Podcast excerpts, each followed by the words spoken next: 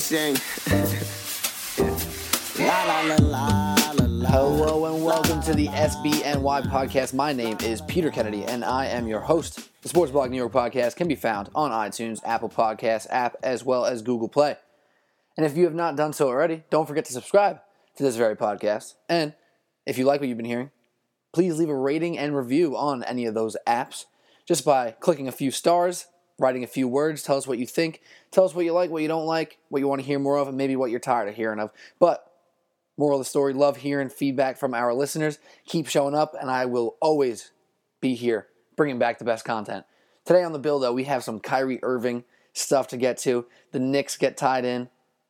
It's a big move for the league in general, the Eastern Conference. And also, the Yankees won a series. So congratulations, congratulations, Yankee fans. Don't have to hear you guys crying anymore. But first, a word from our presenting sponsor.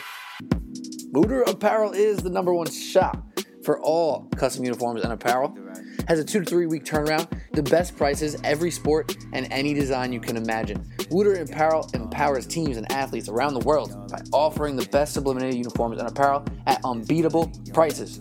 Check them out at wooterapparel.com or on Twitter, Instagram, and Facebook at Wooter Apparel. That's W O O T E R.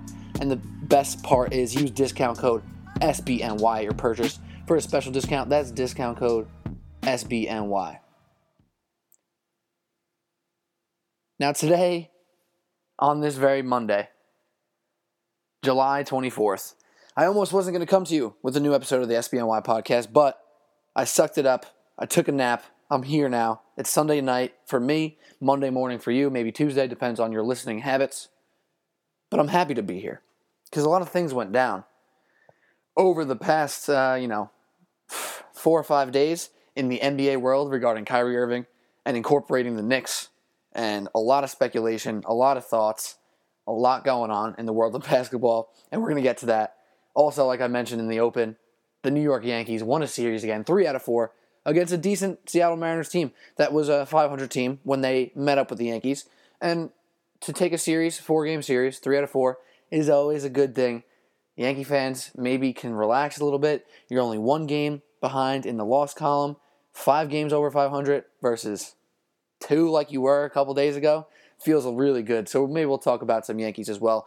But a big portion of this episode is going to end up being talked about Kyrie Irving because that is some wild news. Can we just can we just think about this from the simplest standpoint?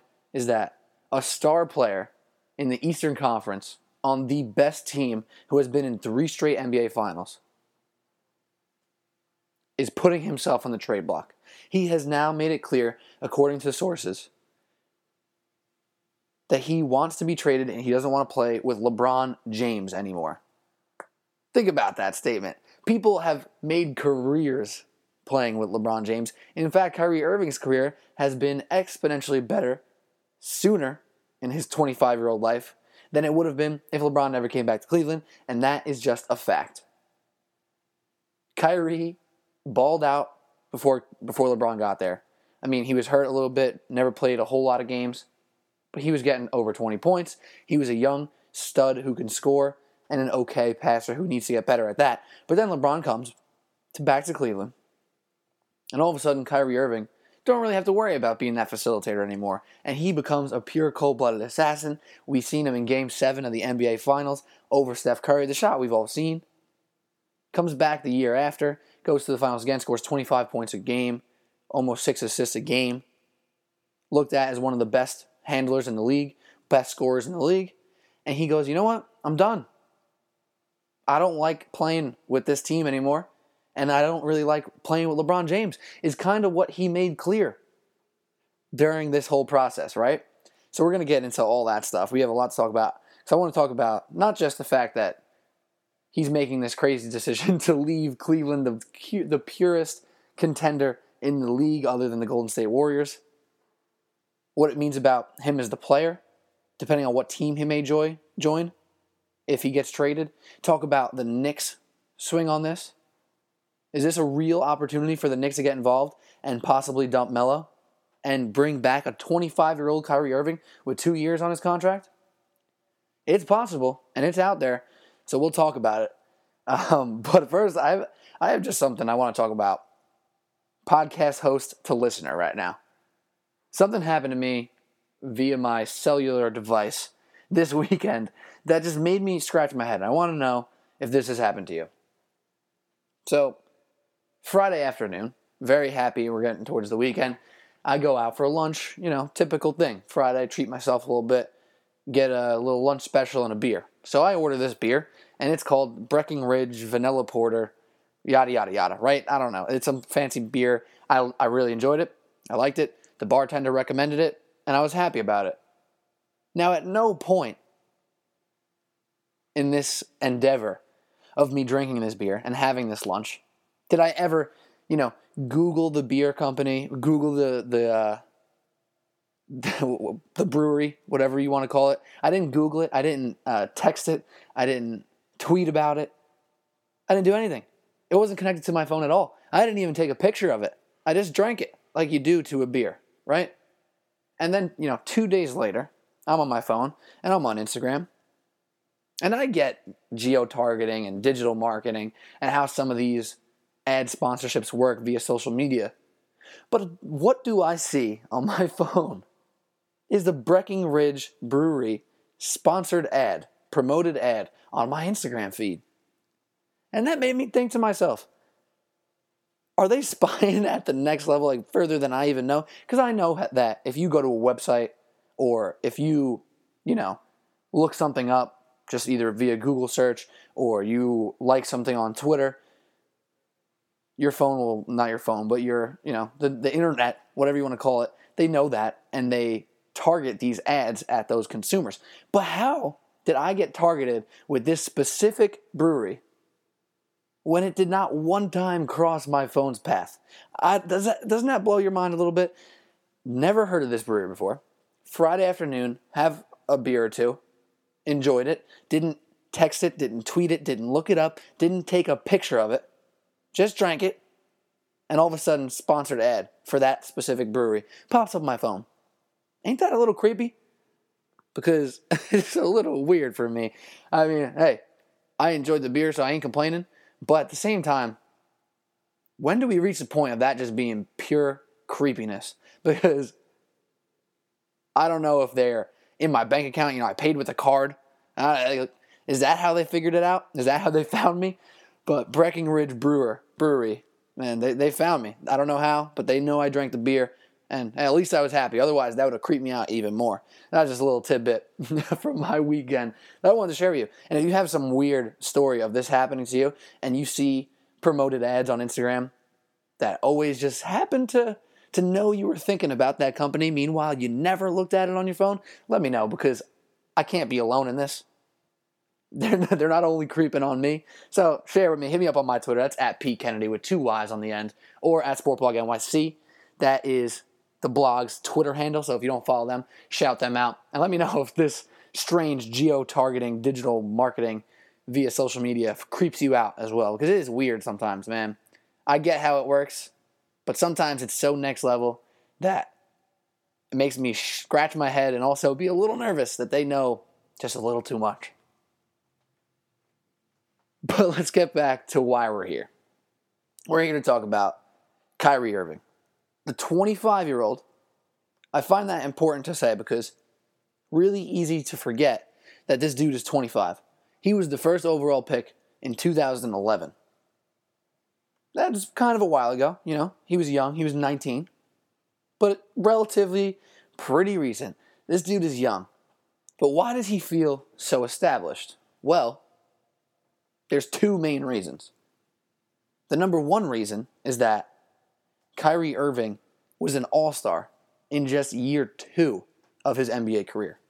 Yes, on the crappy Cleveland Cavaliers before LeBron left Miami to come back to Cleveland, Kyrie Irving was scoring over 20 points a game, dishing out six assists a night as a 20 year old, and he was an all star. Now, to put that into perspective, yes, it's the Eastern Conference. The East wasn't specifically much weaker then. It was maybe a little weaker, but not as as it is now. So him making an All-Star team as a 20-year-old is very impressive. Like I said, to put it into perspective, Damian Lillard has been out there in Portland for years, grinding, scoring 20, 22, 24 points a game. he can't make an all star team. Yes, there are a lot of point guards in the West who are very good and deserve to be there. But if you are a second year player, I don't care what conference you're in. If you are 20 years old and you're making all star teams and you go back to back to back 20, 21, 22 years old to all stars, that's impressive. So that's number one reason why we look at Kyrie Irving as a true star in this NBA. That's reason number one. And then reason number two is that he played against the era's, uh, played against, he played with the era's best player in LeBron James for the past three seasons. So obviously, when a player like LeBron joins your team, things ramp up a little bit, right? He went from crappy, not even a playoff contender. I ain't even talking make a playoff run. I mean, contend to make the playoffs. That's where he was in his career. He was a young stud who had no help on his team, scored points, was an okay passer, but couldn't sniff the playoffs. LeBron James shows up, brings a few friends. Boom, three finals in a row. That was for 22 year old, 23 year old, 24 year old Kyrie Irving. Three finals in a row. I think that's a point that people kind of forget about. Think about John Wall, think about Steph Curry, think about, you know, even another guy in the East like Kemba Walker, who's not nearly uh, the well, maybe he's close, but he's not the player Kyrie Irving is. They hit their true, true stride after 25. You know, 26, 27, 28 is where they took off, and you saw John Wall continue his takeoff this past year.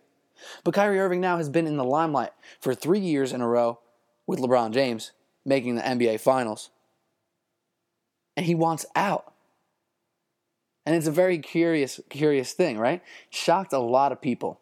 Well, I'm going to bring uh, Brian Windhorst in for a second. Not him physically. That would be pretty cool for the Sports Blog New York podcast to pull Brian Windhorst. But now, just hearing one of his interviews from ESPN, he said that LeBron James wasn't as blindsided in this as we may have thought. LeBron James has known about this for at least a week or so. And apparently, Kyrie Irving has made this clear that he does not want to play with LeBron James anymore. He wants to go out on his own. So that was a little tidbit from Brian Windhorst. And when I hear that tidbit, and I think about Kyrie saying, I want to be, be my own guy, do my own thing, two questions right away rush through my head. The first question is Don't you realize, Kyrie, that even if you leave to go to another team to be quote unquote the guy, if you want to be the team, there's no chance that you're going to be the only guy.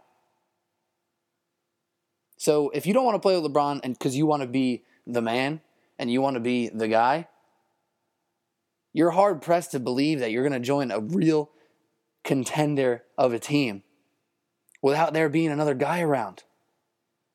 And even the teams that you named all have another guy, except for maybe the Heat. If you went to Miami, which is one of your four, and if, in case you didn't hear the four, it was uh, the Spurs, Timberwolves, Heat, and Knicks. If you went to Miami, you're the guy. Dion Waiters, great year last year. James Johnson, good year last year. Hassan Whiteside, awesome center in the league. Kyrie Irving's the guy there. But all the other places, San Antonio, Minnesota, and the Knicks, there's another guy, if not two. You go to San Antonio, that's still Kawhi's team. Maybe you're now the best scorer on the team, but you ain't the best player. If you go to Minnesota, you are not the guy either. You're one of many guys. You got Jimmy Butler, more of the guy than Kyrie Irving, has actually had playoff success without the greatest player of our era, of our generation on your team. Karl-Anthony Towns is projecting to be the league's best big for the next how many years? He's only finished two seasons and he's so highly touted. He's he's been in Minnesota. He's that guy. Andrew Wiggins is there, another top pick. He's a guy there. You know, Kyrie, you might be one of the most important players on the Minnesota Timberwolves. You might be the best scorer on the Minnesota Timberwolves. But you're not the guy. You're a guy, a really good guy. And if you join the Knicks, Kristaps Porzingis is here, uh, but you know he needs you as much as you need him. You guys both have to be the guy if you come to New York.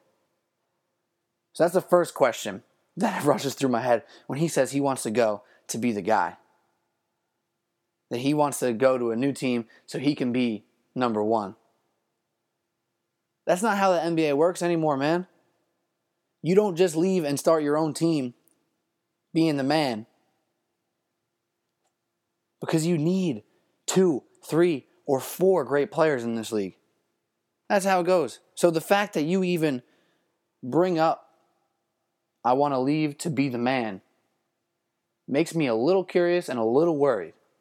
Because if you ask me what Kyrie Irving needs to work on from a game standpoint, it's making it uh, making players better.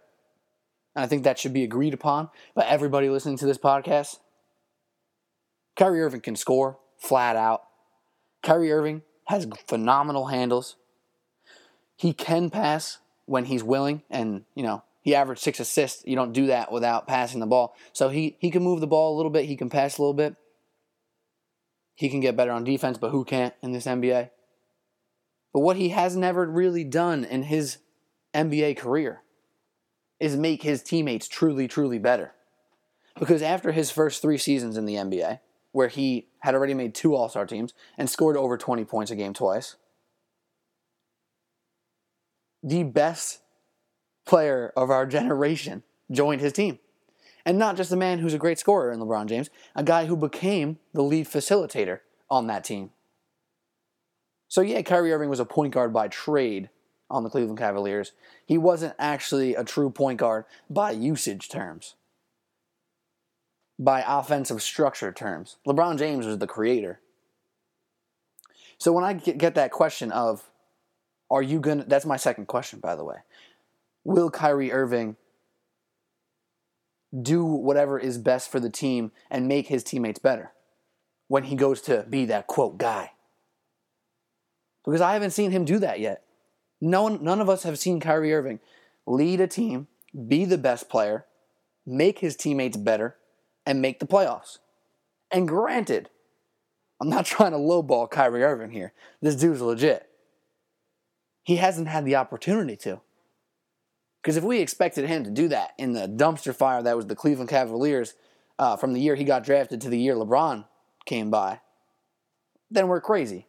There's no way he would be able to lift that roster. There's no way Kyrie Irving would have been able to take that Cleveland Cavaliers team and make them a playoff team. He was 20 years old. He was 21. He needed a guy like LeBron to be the man and to make everybody else better and to lift an organization to be a playoff contender, to be a championship contender. So that's my two questions. One, do you know what it really means to be the guy? And two, are you now going to lift your game to the next level? And are you going to lift your teammates to their max potential? Because those are the real questions here. So before I bring this to a Knicks perspective, because that is next on the docket, got to talk about how the Knicks could possibly fit into this situation and how they could possibly get rid of Melo, possibly bring in a 25 year old star, and possibly, you know, I'll say speed up their rebuild just a little bit, right? They would speed it up just a little bit. Expectations will jump on the Knicks if Kyrie Irving becomes a Knick, becomes a Knick, correct? That's pretty fair to say. Right now, the Knicks aren't looked at as a playoff team, nor should they be. Even if you want to uh, incorporate the fact of how weak the Eastern Conference is, you don't look at the New York Knicks and say, playoff team. No, you don't. You look at the Knicks and say, hopefully this is a team that gets a little better team. Because that's all they can really hope for this year. Am I right? We can say what we want about, oh, Damyean Dotson great second round pick, man. Hopefully he can be a player. Yeah, even if he is a good bench player, he ain't pushing us to the next level. Tim Hardaway Jr. I defended the signing a little bit. I kind of said it's not as crazy as it seems with all that money. He's not going to bring us to be a playoff team right away. KP's only in year three. If Melo's here or if Melo gets moved, depending on the comeback, we're still not looking at the Knicks as a playoff team. But if Kyrie Irving gets traded to the New York Knicks, and you roll out a lineup of Kyrie Irving, Tim Hardaway Jr., whether it be Courtney Lee or another guy comes back, if Shumpert comes from Cleveland, I don't know. And you got KP and Hernangomez or Kyle O'Quinn, and you got Courtney Lee, and you got you got this team that we know and we we've seen plus Kyrie Irving. Then you have to look at this team and say, wait a minute. You're telling me you got Kyrie Irving, Kristaps Porzingis, and a handful of decent role players in this Eastern Conference? Maybe this Knicks team is a playoff team. And that's part of the problem with Kyrie Irving coming over. Because if he comes to the New York Knicks, you better believe expectations come with it. You don't be a 25 year old four time All Star. Come to New York City and have no low expectations. That's not how it works. See Stephon Marbury, right? Stephon Marbury came to the Knicks, still very much so in his athletic prime. Very good player. Still put up stats, actually. Statistically has been the Knicks' best point guard in, you know, 20, 30, 40 years. Didn't turn to wins, obviously, we know that. But the expectations were there. So much so to the point where they started losing so much and it wasn't working. They just stopped playing him until he left or they bought him out, whatever the hell happened. If Kyrie came, comes to the Knicks, expectations come with him. So I'm going to get to the Knicks angle now. But first, I just have a quote to read from Kyrie Irving via TheRinger.com, where Kevin O'Connor wrote uh, recently his little breakdown of why Kyrie Irving wants out of Cleveland and away from LeBron James. Pretty powerful statement, right? I mean, in the landscape of sports media where we are today, so much goes into the titles of articles and how tweets are phrased to kind of stir the pot and how however you can, you know, get people either really excited or really pissed off or really, you know, angry or curious. It's really important, right? But think about this title of this article here from theringer.com. Why Kyrie Irving wants out of Cleveland and away from LeBron James. That is to the point, and that is a sentence you just don't ever believe you're going to see until you see it. So here's a quote at the 2017 NBA Finals. Kyrie Irving was asked to describe how this relationship developed with LeBron. And Kyrie Irving said, quote, having just a tremendously great player like that come to your team and see yourself being one of those great players eventually, and then he ends up joining it, and then now you have to almost take a step back and observe. Kyrie said, quote, selfishly, I always wanted to just show everyone in the whole entire world exactly who I was every single time. End quote. That was just last year. That was the NBA Finals a few months ago. Kyrie Irving pointed out how he, since LeBron James has returned, deep down, has always felt the need and the burning desire to just prove that he's worthy of a just pure stardom by himself. He always just wanted to show everyone the whole, t- the whole time, show the whole entire world who he was. And now he seems to have reached the point where he knows that's what he wants to do. He's at terms with looking to leave. And you know what, Kyrie Irving? From a basketball as a business standpoint, you know, the business side of things, his career, not just in 2018, 2019, but, you know, moving forward to 20, 21, 22, 23, his his true prime from when he's going to be 26 to 30 he's playing two steps ahead right now. Because there's been all this talk about is lebron going to stay in cleveland after this year? Is lebron going to even consider it? Is he going to go west? Is he going to stay in a different team on the east? What the hell is lebron going to do? And how is he going to leave this franchise in shambles is how he'll leave it. The same way it was before he got there, when he got drafted, when he left the first time, and how they'll be forever. I actually wrote, made a tweet the other day, uh, and it was based on uh, quoted a tweet of somebody, and I said because they were talking about how much of a dumpster fire the Cavaliers have been And LeBron has been the number one factor in all of sports of covering up a dumpster fire. He's made this organization a whole lot of money, even though, you know, luxury tax wise, in the salary cap, he's not helping that cause. But this Cleveland Cavaliers organization would be the laughing stock of the league. I said in the tweet if LeBron wasn't in Cleveland covering up all their crap, they may be a bigger laughing stock than the New York Knicks. Now, I couldn't really believe I was typing it out, saying that an NBA team was more of a joke than the Knicks. But think about the Cleveland Cavaliers. Before they got lucky in the lottery and got LeBron, they were trash. They couldn't do anything right. They were a bad, bad team. And then they couldn't even keep LeBron, hometown kid. He left Miami.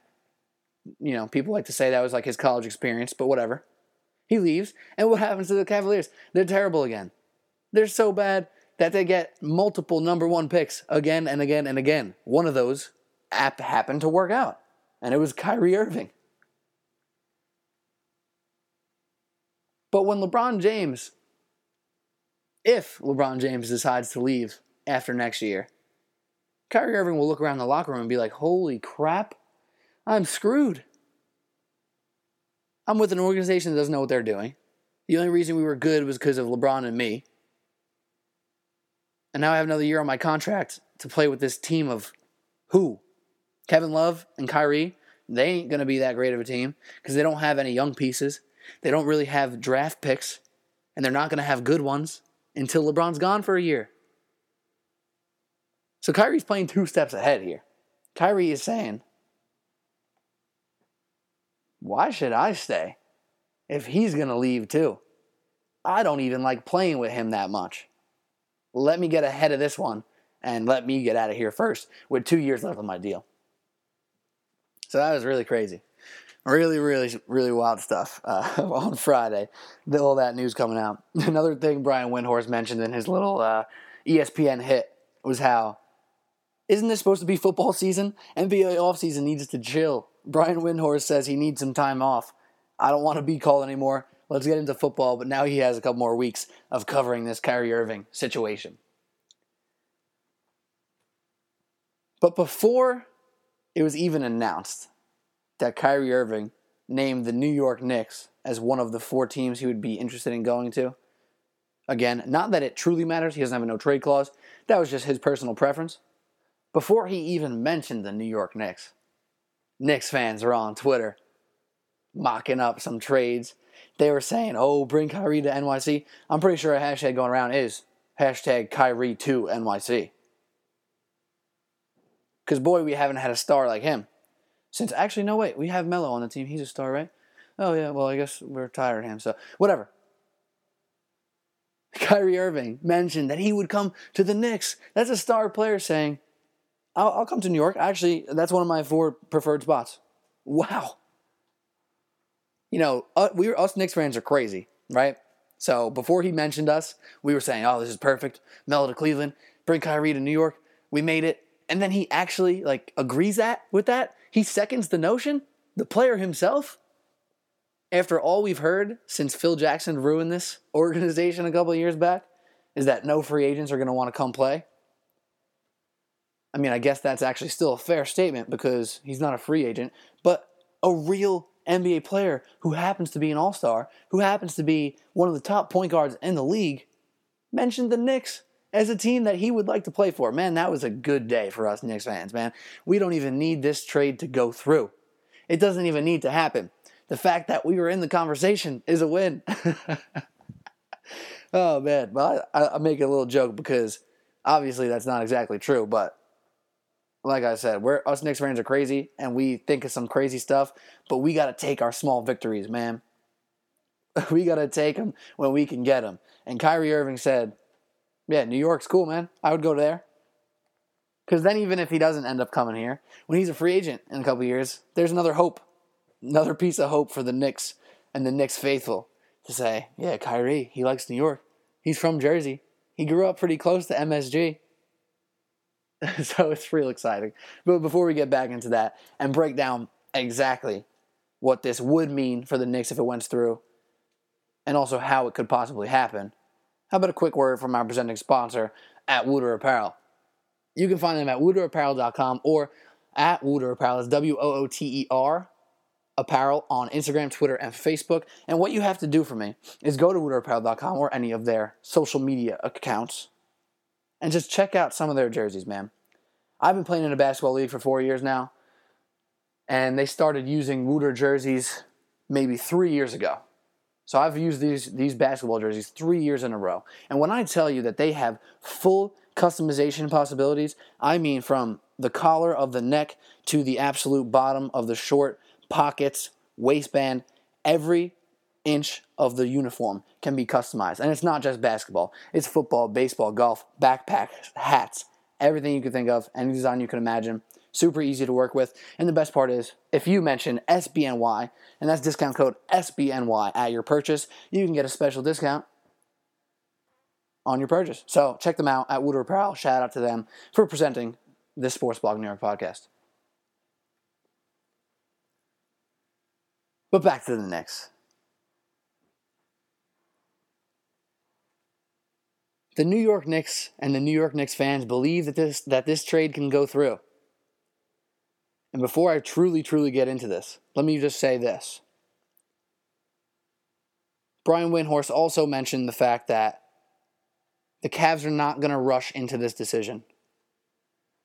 Kind of in the same sense of when Phil Jackson was officially fired, when the Knicks said they're not rushing to trade Melo, but they are looking. It's going to be the same situation. So, from my personal standpoint, I do not see this trade happening early this week. I don't really see it happening this week at all. I think this will be dragged out a little bit. There'll be a ton of speculation, which can be fun or really annoying, depending how you look at it. But this is going to happen over time. The Cavs aren't going to rush, and they also aren't going to get fleeced because they're in control here. They can just hold on to Kyrie. It's not like he can demand a trade and it has to happen. So it is not out of the realm of possibilities for him to stay in Cleveland. So just keep that in mind. Don't think it'll happen right away, and it's not definite that it will happen anyway. So when the New York Knicks were mentioned and this started feeling even semi real of a possibility, the speculation came through. Melo for Kyrie, straight up. Oh, okay, maybe that's not so fair. So let's start throwing in some picks. Let's start throwing in some other players, right? So now we're saying, oh, our Knicks and a pick for Kyrie. But then it gets a little more complicated again. And of course, when would it ever be easy? So Melo makes about 27 million next year. Kyrie makes about 20 million because of the Cavs' horrible cap situation they can't take on any extra money. So they need to make this work with either a third team or some more players to even out these contracts. So, of course, it gets more complicated than it should have been or could have been. So we bring in a third team. That's where we're at. And these third team, these three team trades are very tricky. They're complicated. Look at Houston and the Knicks trying to figure out a trade for Melo. It's not happening. And the best part is, and I've been clear on saying this week in and week out, the Knicks aren't taking back bad contracts. They have enough of their own. They're not taking Kevin Love. They're not taking Ryan Anderson. And they've been clear and steadfast on that fact. So, what does this mean about the likelihood of this happening? The one spot that I see this trade going through, going down, is if the Suns get involved. The Phoenix Suns get involved. They are a team with cap space. They are a team with, you know, not specifically a will, but an ability to take on some contracts. They are a team with a few pieces that can make other teams happy. That piece is Eric Bledsoe. Eric Bledsoe is a guy who's a very good player, has been a little banged up in his career, but is kind of in you know, a, in a hot take sense of the of the term, he's a mini LeBron. And I'll I'll slow my roll after I said that. I'll pause for a second so you guys can freak out. But when I say that, I mean he's a guy who can affect the game in multi facets, multiple facets.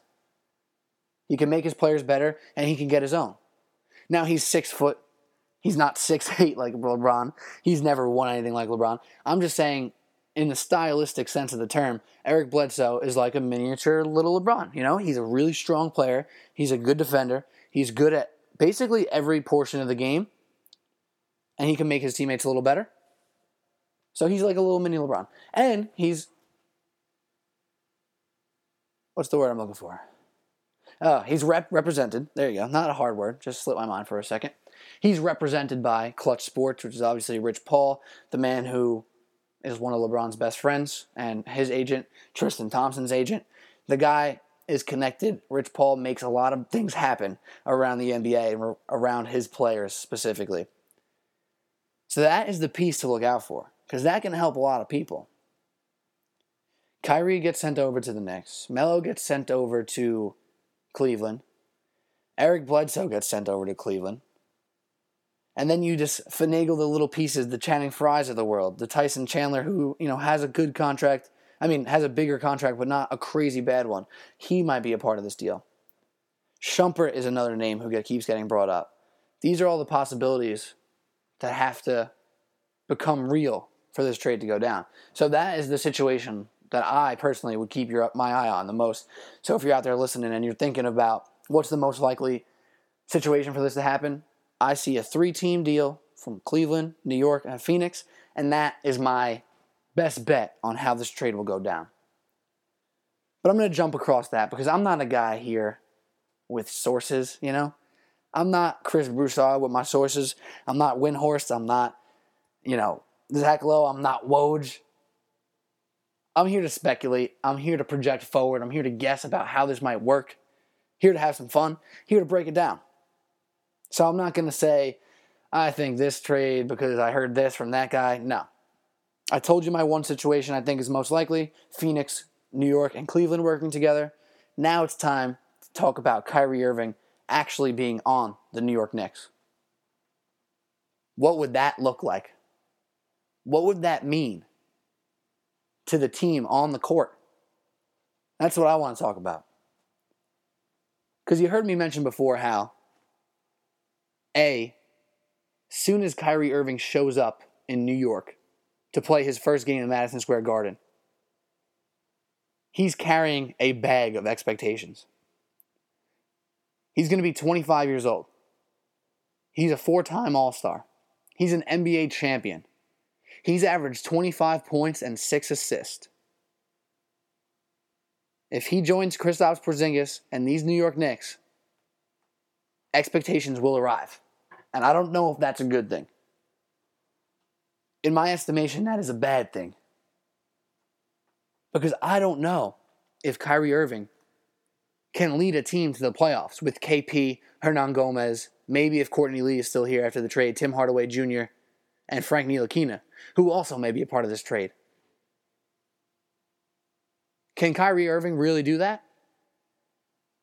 Can he put a team on his back with one other star who hasn't made an all star team yet? He's not an all star in year two like you were, Kyrie. We haven't seen you do that yet.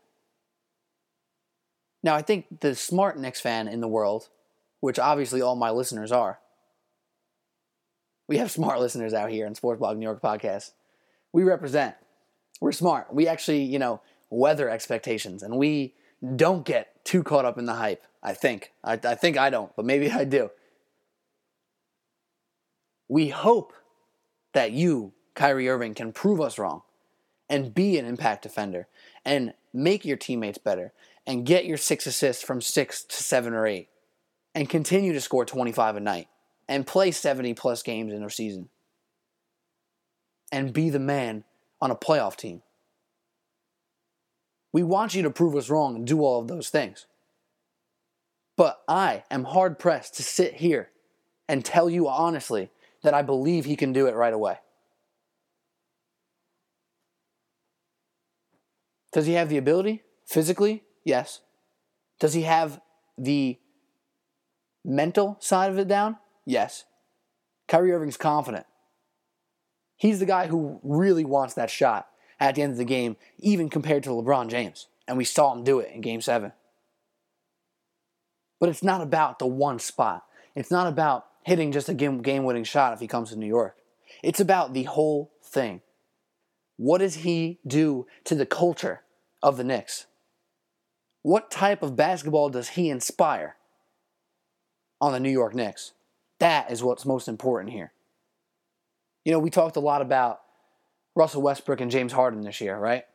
And my argument for James Harden throughout the whole MVP debate was he inspires a different type of basketball than Russell Westbrook. Russell Westbrook can inspire teammates by solely just pushing himself so hard his teammates have to follow him. He works so hard that his teammates better be out there grinding. And he sets them up with open, you know, open shots and sets them up with easy dunks. But he didn't inspire a full holistic team basketball game. James Harden, on the other hand, moved the ball so willingly, wanted all his players to get shots, averaged over 11 assists, led the league. He inspired ball movement, taking good shots. He inspired being yourself on the basketball court. When you start seeing Ryan Anderson pulling from 30, 30 feet, that's instilled through the confidence that James Harden gave to his teammates by moving the ball so willingly, by getting as many people open shots as possible, by getting hockey assists. Now, if you understand that little breakdown of how what type of basketball you inspire, think about where Kyrie falls on that scale. Kyrie Irving falls more on the Russell Westbrook side of things than he does on the LeBron James side of things or the Steph Curry side of things. Of let's move this ball, let's play team offense, let's do what we have to do to win. The number one most important thing he can do for the New York Knicks is not be the man to take a game winning shot. Is not just be simply a man who scores 25 a night.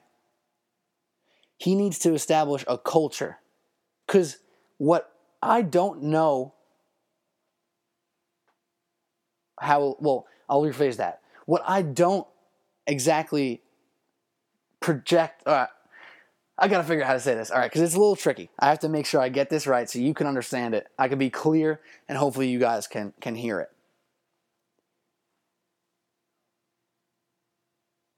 What I don't exactly see clearly is what type of man and leader Kyrie Irving is. I'm not saying he's not a leader. I'm not saying he can't bring culture. I just don't know what type he will bring to the New York Knicks. Because if he comes out here and just tries to get his buckets and get his and make sure he's at 25 and 6, that's not right. That's not what we need. We need a guy out here to empower Tim Hardaway, to help Tim Hardaway be worth 17 million a year to get him open shots and to get him in places for him to succeed. We need Kyrie Irving to bring Kristaps Porzingis to the next level. We need him to make life easy for KP. Not just by specific, you know, assist here and you know, setting him up for open shots there. It's about the whole thing. It's the process, it's the culture. Can Kyrie be the reason why KP goes from 20 from 18 points to 22 points. Why Tim Hardaway can average 18 over a season. These are the factors that become most important when putting a team together. It's not just about him getting his 25 and 6. Because when you become the man of a team, when you become, quote, the guy, it's more than just about numbers. It's more than about getting yours. It's about making sure we get all of it. And not to bring them up because people can get tired of hearing about them because they're so goddamn good. But example number one is the Golden State Warriors. They got three guys on that team who are number one scorers. We've never seen Clay be a number one scorer. We've seen him be as close to possible as a number one scorer, but he's been number two or three. Now with KD in the in the mix, but they got three number one scorers. And what do they do better than anybody in the league? Move the ball, help each other, get each other in the right spot to succeed. That is what Kyrie Irving needs to bring to New York. He needs to inspire a culture. He needs to inspire a brand of basketball that is bigger than him. Because if you really want to be looked at as the man, they don't look at your box score every night and say, cut, cut dry, uh, black and white, good game, bad game. They don't just look at 25 and 6. Because when you were playing next to LeBron James and you dropped 30 and the, and the Cavs still lost, they weren't going up to you, Kyrie. They weren't looking for you first, saying what happened there. LeBron had a triple double.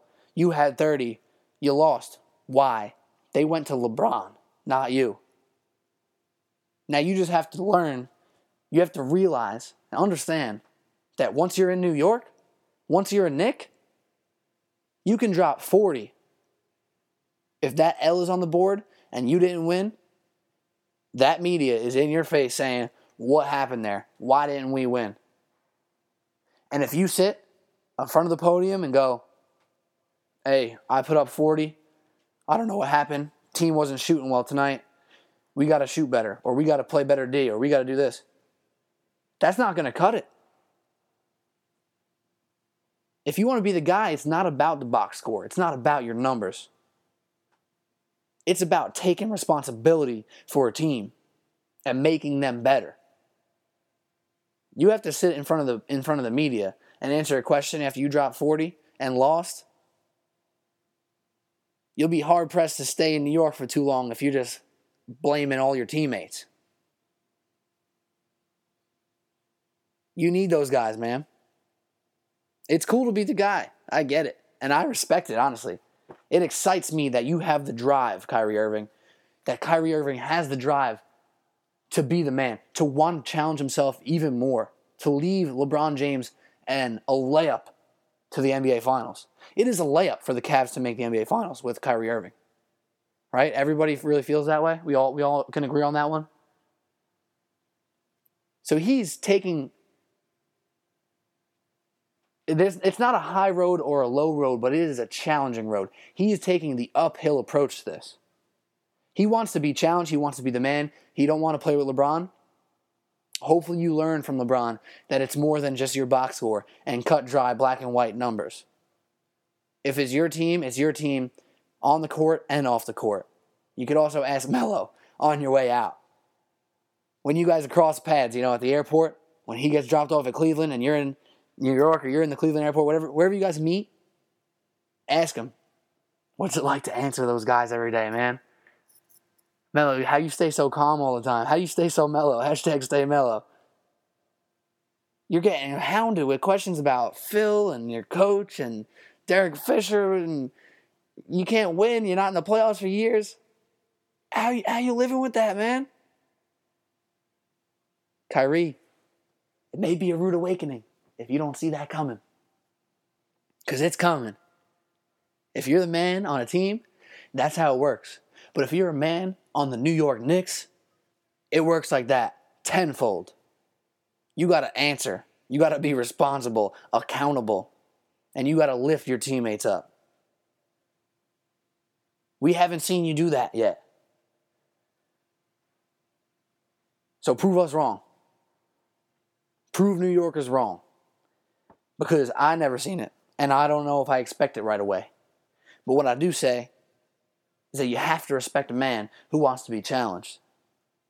You have to respect a man who's going to give up an easy road to the NBA Finals to go to a different team and be challenged and have his team inspire his teammates, which comes to how it works. All right, so we just talked a lot there about Kyrie. Talked a lot there about how the Knicks would be involved in this trade, what it means for him to come to New York. I do want to say this now before we move on. With the New York Knicks trade here, Frank Ntilikina's name has popped up here and there to where he may be involved in this trade. I'm going to be flat out. I don't like it. I don't like that one bit. We're going to trade a guy who we haven't seen play yet. We haven't seen him play yet. And a guy who seemingly can fit in perfectly next to Kyrie Irving. Now, yes, they are two point guards, right? So there's no true uh, shooting guard on the lineup here. You can count Tim Hardaway, but if it's Frank, Kyrie, Tim, so on and so forth, Tim's playing the three. But you're going to trade a guy, number eight pick in the draft, who's 6'5 with a crazy wingspan, who projects to be an elite defender in the very least. That might be the perfect man to play next to Kyrie Irving. Because Kyrie Irving is a point guard technically, but he's really a combo guard. And he isn't the most focused defender. So you put him next to Frank Ntilikina, Frank Ntilikina becomes the guy who guards the best guard. When you're out in Washington, you don't want Kyrie guarding John Wall, you throw Frank on him. When you're playing Charlotte, you don't need to have Kyrie running around on Kemba Walker all night. You throw Frank on him. And so on and so forth.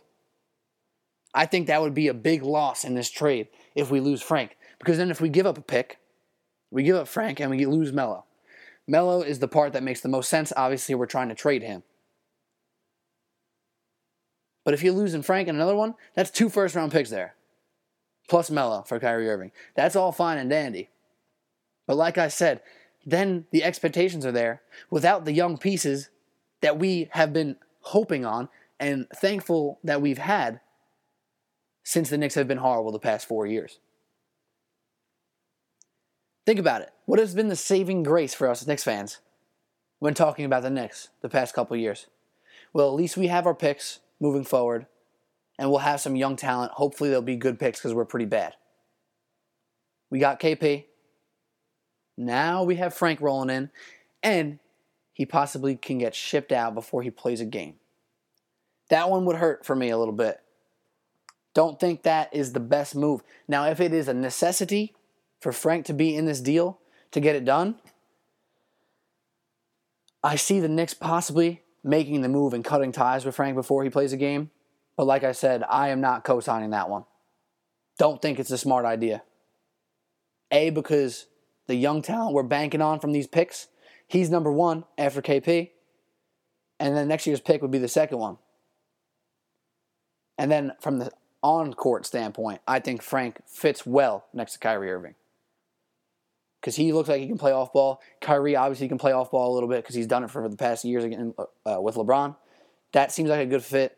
I don't think it would be a smart move to get rid of Frank Ntilikina in this Kyrie Irving Melo possible trade. Just wanted to make that clear because his name's been getting low key dropped in there. It hasn't been dropped in where, like, breaking news the Knicks are willing to trade rookie point guard who hasn't played a game yet. Nope, it's more like this is a reported trade take it and do what you want with it. And low key on the right hand side, this Phoenix Suns receive Frank Ntilikina. Whoa, whoa, whoa! Not ready to give up on this guy yet. Hasn't played a game, so let's slow our roll with that one. That is not something to be too excited about. Now, hopefully, after listening to me blabber on for you know 40 minutes, 40 or 50 minutes on the Knicks and Kyrie Irving, you understand my true concern with Kyrie possibly coming to the Knicks. Everybody got real excited. A lot of people love Kyrie. In fact, I was playing at the at the gym today. I was playing some pickup ball, and a younger kid, maybe 16, was rocking a Kyrie shirt in New York. Like he he is a true star already, and that's fantastic. But I've seen this with the Knicks before. I've seen hype come through the door and bring expectation and it not working the way it was planned. And it just didn't go from the get go the way we saw it going. So slow your roll on this one, Knicks fans. If we get Kyrie, that'll be a huge win for the Knicks organization to have another star replaced Melo right away. Boom. Now you got Kyrie and KP. That's fantastic and all, right? But you can't bite off more than you can chew because I know, and hopefully you know, the day he walks in the door, Knicks fans are screaming, We're a playoff team. I just don't know if they are yet.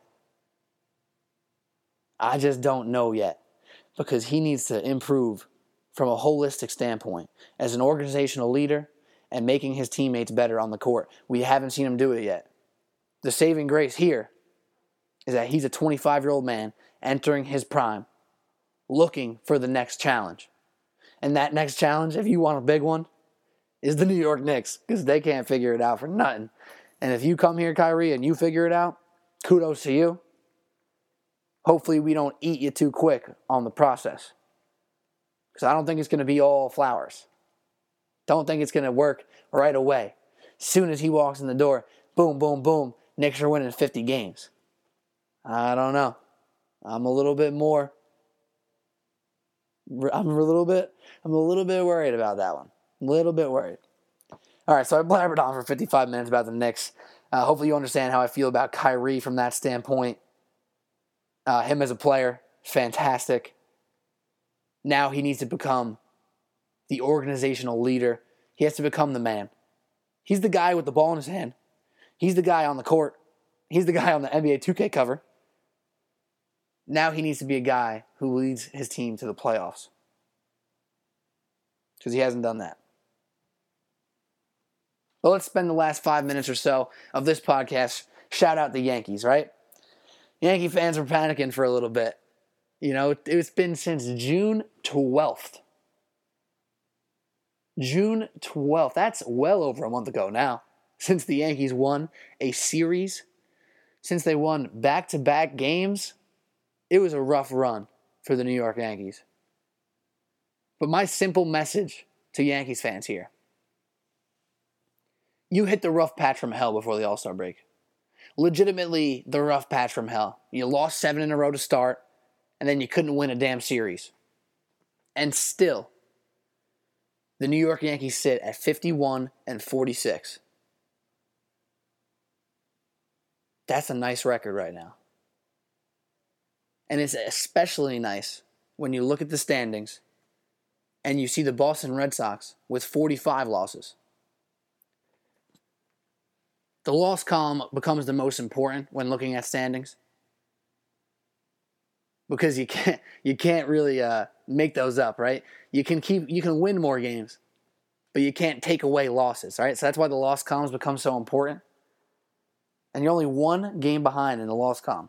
That's a huge victory right there. So even with the month of hell that the Yankees went through before the All Star break, even with the struggles that Aaron Judge had for the first couple games after the All Star break, you're sitting here five games above 500 one game back in the loss column, and you just won three out of four against the Seattle Mariners.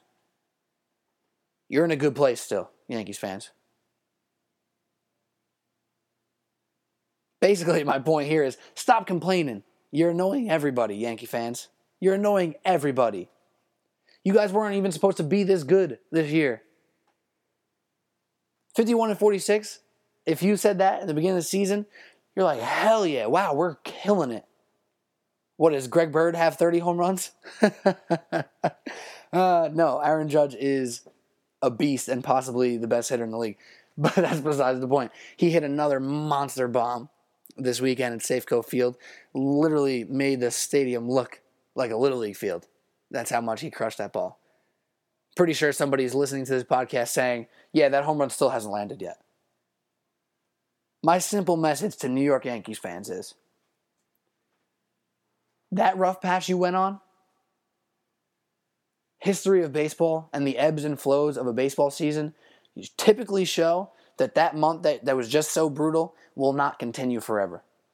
The same way Aaron Judge ain't going to hit 330 and have 30 home runs every half a year. Things even themselves out in baseball, right? So stay calm, enjoy this team, because you're still looking at playoffs. Now, I'm not going to get mad at you for expecting the playoffs. At this point, I think you should be. You know, you're a Yankees fan. You should look at this team and say, a wild card game should be in our future. And I'd be a little disappointed if it wasn't. But you guys got to stop the complaining, man. You had a bad month. I feel you. But you're back, and I'm hoping and praying that we can get some happy Yankee fans here because most Yankee fans can be annoying with, uh, you know, their elitism and how good they are and how this rebuilding plan is working even quicker than expected. But a angry Yankee fan versus a happy Yankees fan, I'll take the happy Yankee fan. See, that's the thing. I don't root against the Yankees. Yankees fans just find ways to anger me and make me, you know, upset about my own team, the New York Mets, who are pathetic. But I'll take a happy Yankees fan over a complaining one because the complaining one just bothers me, man. The complaining Yankee fan, especially in a year like this where there already has been so much positive about the season, I don't want to hear your complaint. I don't want to hear you complain about Joe Girardi, about Chase Headley, about Dellin Betances. You guys got first world problems right now. a Yankee fan complaining is the epitome of first world problems. You guys are five games over 500. You finally won a series three out of four. You're back on the right path. Now stop complaining and stop pissing me off. All right, we got football around the corner. I'm pretty sure ESPN is doing this NFL Nation Week or something like that. Some crap to maybe uh, bolster some ratings, right? But training camp's actually starting like really soon. It's starting this week, I'm pretty sure, actually. Don't, don't quote me on that. I've been so in tune with this NBA offseason. But NFL is around the block. So we're gonna we're gonna start getting into that pretty soon. And that's pretty exciting. And I just gotta throw out again. The NBA offseason stays winning right now. In the midst of the Yankees being an exciting team, in the midst of, oh no, the Mets suck, sorry. In the midst of the Giants having a big season to look forward to right now, and the Jets just always being entertaining because they're, you know, a joke half the time. The New York Knicks and even non Knicks NBA news has been crushing, taking over you know, the sports radio, sports writing, sports television market. So, as an NBA fan, as you guys know I am, that makes me pretty excited, and I'm pumped to to have it go on because I love talking NBA. I could do it every day. But they're staying winning, man. Hopefully, the hype of the NBA offseason can bring some hype to the NBA regular season, and I think it might because this rookie class is really fun. A lot of moves happen, a lot of the same faces, new places and the Western Conference is absolutely stacked. So I look forward to all that. I'm going to keep you guys up to date on what's going on with this Kyrie Irving Knicks situation. And before I end off today, if this trade goes through and Melo leaves New York and Kyrie Irving enters, I will bring the optimist attitude. I will give Kyrie Irving the benefit of the doubt and see if he is able to be a leader in this organization. But I am a little weary that ex- expectations can get too high too soon. Because as great as this guy is as a basketball player, look at yourself in the mirror. Look at yourself and think about Kyrie Irving. Don't, or if you want, just Google a picture of Kyrie Irving and look him in the eyes. look him in the eyes and say, "Are you leading the New York Knicks to the playoffs?" Are you? Can you? Will you? It's a question that is yet to be answered, and we're going to have to wait. But it is a question for sure. A question with polarizing answers. Some people are going to be like, You kidding me? Kyrie Irving is the man, the GOAT, the myth, the legend, whatever. He's going to take the Knicks right to the playoffs, five seed. You know that, Knick fan. You're probably thinking of your boy right now who always gets way too caught up into the hype. He's going to be texting you, yo, Knicks, this Eastern Conference, four seed, five seed. They're in there. Me, on the other hand, you're not going to hear it from me. And maybe I'm going to be wrong. And you guys can come at me and shut me up.